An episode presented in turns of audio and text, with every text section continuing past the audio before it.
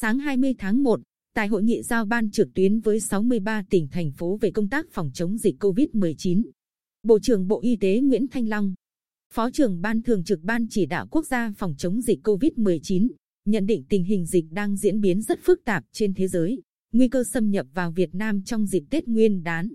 Do tình hình khu vực cửa khẩu, đường mòn lối mở, vượt biên trái phép hết sức phức tạp. Bộ trưởng Nguyễn Thanh Long nhấn mạnh yêu cầu, đề nghị tất cả địa phương tập trung cao độ, bóc gỡ, triệt phá đường dây, nhà xe và xử lý nghiêm nhà xe nhận chở khách vượt biên. Chúng ta không cấm đồng bào về nước, nhưng phải về theo đường chính ngạch, phải cách ly tập trung, bảo đảm an toàn cho cả nước chúng ta. Nếu tiếp tục để thế này sẽ rất căng thẳng.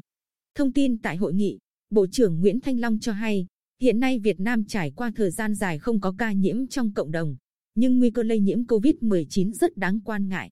Bộ Y tế đã tham mưu với Thủ tướng Chính phủ cố gắng hạn chế tối đa việc nhập cảnh qua đường hàng không.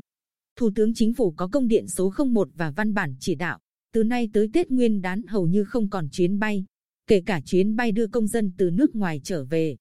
Các bộ phải báo cáo Thủ tướng Chính phủ, các chuyến bay được hạn chế mức độ tối đa, bảo vệ người dân có cái Tết an lành. Tuy nhiên, với đường bộ, nguy cơ lây nhiễm COVID-19 qua khu vực cửa khẩu, đường mòn lối mở, vượt biên trái phép hết sức phức tạp.